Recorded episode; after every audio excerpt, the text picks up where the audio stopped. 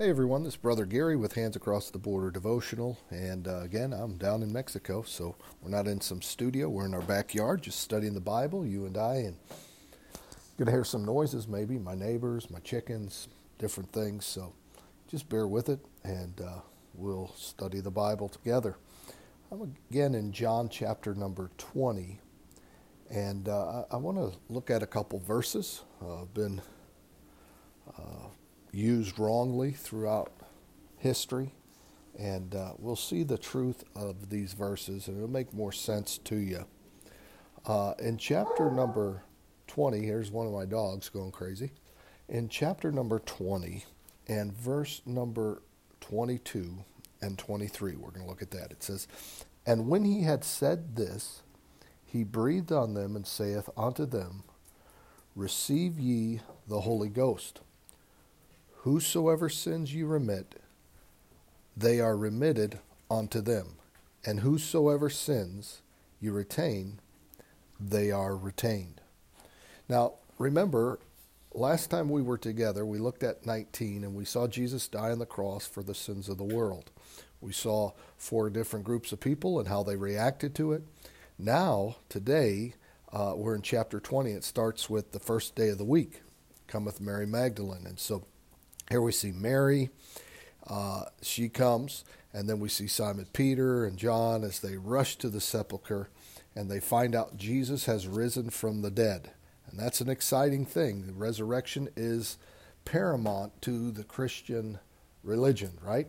Because if Jesus didn't rise from the dead, he was a liar, and you and I have no hope. But because he rose from the dead, we know this that he rose bodily, according to the Bible, and because of that, it proves he is who he said he was. And so he is God manifest in the flesh. We saw that in John 1 1. And it shows that one day the same power that resurrected Jesus' body will resurrect our body also. So we have a great hope. That's the hope that it's talking about, the anticipation of the things to come. And so they see him, and then we see that evening that the disciples have come together and uh, Jesus appears to them. And he, he gives the mission to those of us that are saved.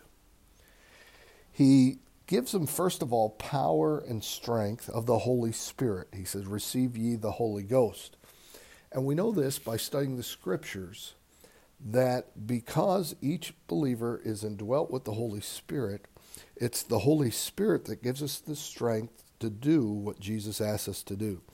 The Holy Spirit is the one who helps us to pray. The Holy Spirit is the one who helps us to understand the Word of God. And so he is saying to the believers there, he's saying, Look, I am giving you power to go and accomplish what I want you to do. And then he says this Whosoever sins you remit, they are remitted unto them, and whosoever sins you retain, they are retained. Now, this is used wrongly all over the place. There are some that think they can forgive sins, but the Bible says only God can forgive sins. So that's not what he's talking about. He's not, he's, they didn't have the, the power to forgive sins, these disciples. What he did is Jesus gave them the privilege of telling new believers that their sins have been forgiven because they have accepted Jesus' message. That's the deal. You see, I can take a Bible like the other night here in Mexico, in the middle of nowhere, in a place where very few people have ever heard of, and I can sit down with a grown woman and I can take the Word of God and share with her her need of salvation. And when she does what the Bible says to do, and she does it not with her head, but with her heart,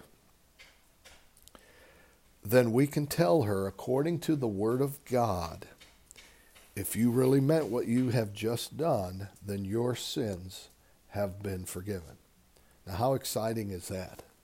How exciting is that to sit there? I can't save anybody, but I can share the Word of God through the power of the Holy Spirit and watch God change a life right in front of me from one that's dead in trespasses and sins to one that is redeemed and saved for eternity.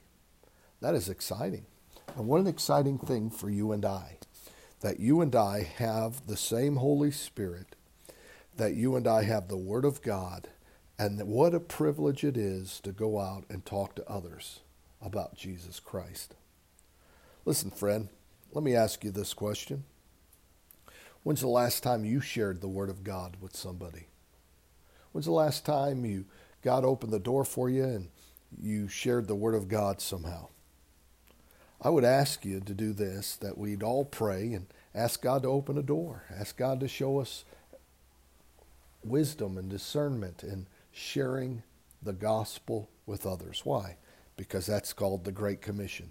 We see that in the end of Matthew 28, verses 19 and 20. We're to go to all nations, right? Preach the gospel. We even see it in Mark 16. So we continue to see it on and on and on. And so, how are you using the power that God has given you. May the Lord bless you.